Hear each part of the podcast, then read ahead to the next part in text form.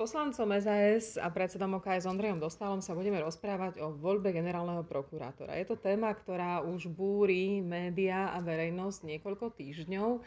A aj preto, že sa v tejto súvislosti spomína meno jedného bývalého aktívneho politika.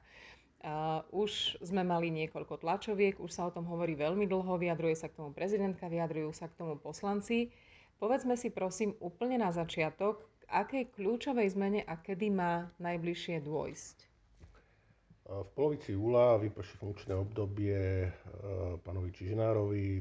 Po 7 rokoch e, prestane byť generálnym prokurátorom, takže je potrebné zvoliť nového generálneho prokurátora. A, a vládna koalícia sa v programu vyhlásení zaviazala, že e, zmení spôsob výberu generálneho prokurátora a zavedie nový model, ktorý bude otvorený širšiemu okruhu kandidátov a po vzore e, výberu ústavných sudcov. Takže my sme pripravili spolu s kolegami z ostatných koaličných klubov návrh zákona, ktorý toto rieši. Predkladáme ho ako poslanecký návrh zákona, pretože keby išiel ako vládny návrh zákona, tak by tam muselo byť medzirezortné pripomienkové konanie a e, k voľbe e, nástupcu pána Čižnára by sme pristúpili niekedy možno v novembri. E, aj touto cestou poslaneckým návrhom zákona to bude trvať dlhšie ako jeho funkčné obdobie, čiže bude nadsluhovať nejaké dva mesiace, ale touto formou je šanca, že povedzme v septembri bude mať Slovensko nového generálneho prokurátora. Tým, že sa ale na, tom, na tej príprave zúčastnili zastupcovia všetkých koaličných strán, tak nemalo by byť prekážkou nejaká dohoda v rámci koalície. Problémom je, že sa začalo hovoriť o konkrétnych menách. Vy odpovedáte, že konkrétne mená teraz nie sú podstatné, pretože tak ako sa kedysi robilo vypočúvanie na kandidátov na ústavných sudcov, tak teraz sa bude robiť niečo veľmi podobné. A tie mená sa objavili. Objavovali sa mená viacerých prokurátorov, o ktorých sa údajne v koalícii hovorilo. Objavilo sa meno Daniela Lipšica a myslím, že pán Sulík v odpovedi na jednu otázku pripustil, že áno, je to jedno z tých mien, o ktorých sa hovorí. A samozrejme, že aj média, aj opozícia sa toho hneď chytili a začali konštruovať, že tu existuje nejaká dohoda na, na tom, že generálnym prokurátorom má byť Daniel Lipšic a že ideme kvôli nemu meniť eh, zákon o prokuratúre. Eh, nie je to pravda, žiadna dohoda zatiaľ neexistuje. Nie, nie sú koaličné strany dohodnuté na tom, ako budú, koho budú voliť za generálneho prokurátora Dokonca tá dohoda zatiaľ je taká, že, že poslanci budú mať zelenú kartu, čiže budú hlasovať podľa, podľa toho, ako, ako sa im budú javiť tí kandidáti po, po výberových konaniach, po vypočutiach, ktoré majú byť podobné alebo skoro rovnaké, ako boli pri vypočúvaní kandidátov na ústavných sudcov. Samozrejme, že je možné, že k nejakej politickej dohode napokon príde pred tým, pred tým hlasovaním, ale v tejto chvíli tá dohoda neexistuje a ani tá zmena zákona, s ktorou prichádzame, nie je motivovaná tým, aby sme otvorili dvere e, kandidatúre Danielovi Lipšicovi, lebo jedna zo zmien, ktoré sú v tom návrhu, je, že doteraz môžu kandidovať e, za, alebo byť vymenovaní za nového generálneho prokurátora iba prokurátori.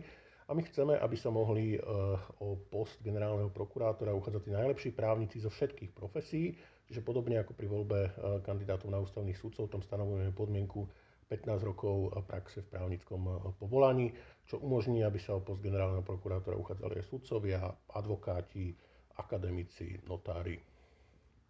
Nevyrušuje vás trochu, že namiesto toho, aby debata bola o, o Jaromírovi Čižnárovi, tak uh, sa rozpráva o uh, Danielovi Lipšicovi a akoby sa zabúda pripomínať to, že chvála Pánu Bohu sa Čižnárovi končí volebné obdobie? Je to škoda, máme tu teraz Jaromíra Čižnára, ktorý e, postupoval veľmi benevolentne e, k väčšine tých e, kauz, alebo teda prokuratúra, aj prokuratúra, aj špeciálna prokuratúra veľmi benevolentne k väčšine tých kauz, ktoré mali nejaké politické pozadie, nejaký politický rozmer. Pred ním bol generálnym prokurátorom Dobroslav Trnka, ktorého ktorého smeráci v roku 2011 alebo 10 chceli, aby, aby ešte pokračoval ďalej, ďalej vo funkcii. Navrhovali je to, teda bol to človek, ktorý si inštaloval vo svojej pracovni s Marianom Kočnerom kameru, na ktorú si nahrával svoje rozhovory, napríklad rozhovor s Janom Počiatkom, vtedajším ministrom financí, kde sa bavili o, o tom, ako generálna prokuratúra bude manipulovať svoje stanoviska, aby to lepšie vychádzalo pri kauze Lemikon, do ktorej bol namočený počiatek, alebo, alebo kde sa bavili o tom, ako Slota obťahol na, teraz neviem, či to bol mýtny tender, alebo neviem, mýtny tender, emisie, emisie, emisie mm-hmm. ako, ako obťahol ešte aj, aj Fica. O tom sa bavil minister financí Ficovej vlády s generálnym prokurátorom Dobroslavom Trnkom. Čiže, čiže toto je dnešný stav prokuratúry a jednou z tiež, ako zmeniť pomery na prokuratúre, je otvoriť uh, voľbu všetkým kandidátom, urobiť transparentné výberové konanie, kde, kde uh, predstúpia kandidáti so svojou predstavou, čo chcú ďalej robiť s prokuratúrou, uh, kde, kde zverejnia ich životopisy, kde poslanci aj zástupcovia kancelárie prezidentky budú mať možnosť klásť im otázky, pýtať sa ich aj na nepríjemné veci a tam sa ukáže podobne, ako sa mnohé veci ukázali na vypočúvaní kandidátov na ústavných sudcov. Tam ste sa blísli tým, že ste demaskovali Roberta Fica. To chce asi hodne veľa prípravy, aby ste sa pripravili na kandidátov, ktorí sa budú takto uchádzať. Alebo ich teda minimálne musíte veľmi pozorne mnoho hodín počúvať. Samozrejme, že ten systém je taký, že, že sa vopred zverejnia životopisy, zverejnia sa motivačné listy alebo niečo ako motivačné listy minimálne 15 dní, alebo teda v, ak prejde náš návrh, tak minimálne 20 dní budú, budú informácie zverejnené. Za ten čas médiá prinesú nejaké informácie, mimovládne organizácie sa budú snažiť niečo získať. Aj samotní poslanci sa budú snažiť e, získať nejaké informácie. Ja som sa pred e, vypočutím uchádzačov o, ústavných sudcov snažil aj nejakými neformálnymi cestami zistiť o tých uchádzačoch viac cez, cez mojich známych v, právnických, v právnickom prostredí. Tak som sa napríklad dozvedel, že uh, Kajetan Kičura je blízkym priateľom Roberta uh, Fica, je, že intenzívne sa stretávajú, až som teda nadobudol dojem, že, že ide tam spolu s Ficom a Jankovskou preto, lebo keď sa Fico dostane uh, na dostane ústavný, do, na ústavný súd do Košic, tak aby tam mal nejakého parťáka, ktorý s ním bude tráviť večery. Um, bola to náhoda, že som túto informáciu dostal a položil som otázku a teda dozvedeli sme sa, že áno, že veľmi si váži pána Fice, pán Kičura, momentálne vo VSB a, a, a, a že, sú, že ho považuje za svojho, za svojho priateľa. Že niekedy je, to, niekedy je to náhoda, niekedy je to vec nejakého typu, ktorý e, dostane človek zvonku, nejaké upozornenie a, a samozrejme, že na, na, na tých vypočúvaniach e, je príležitosť, aby sa tí kandidáti zaskveli. Boli tam niektorí, o ktorých vopred sme vedeli veľmi málo a, a ukázali, že sú skvelí odborníci.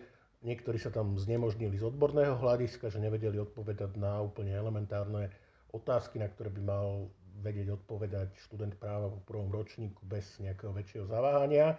A samozrejme, že tí, tí uchádzači, u ktorých boli nejaké pochybnosti o ich e, doterajšej činnosti, nejaké kauzy, ktoré boli s nimi spojené, tak aj na to sme sa pýtali a, a museli sa k tomu vyjadrovať, museli sa vykrúcať.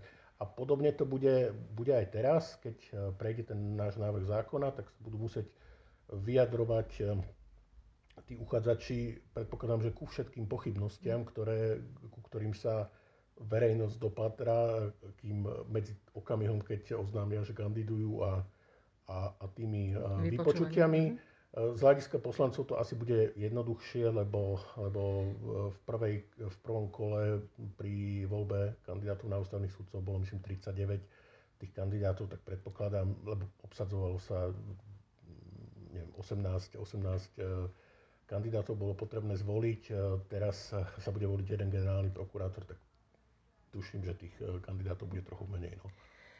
Skúsme to možno uzavrieť tým, že my pripomíname, že ryba smrti od hlavy, aká je hlava, tak to sa potom prenáša na zvyšok toho rezortu, čiže aká je hlava v tej justícii, tak také potom vládnu pomery. Je naozaj pravda, že generálny prokurátor vie nastoliť nové poriadky, vie dať nádej ľuďom, čiže preto by aj občanov a každého z nás malo zaujímať, ako táto voľba dopadne?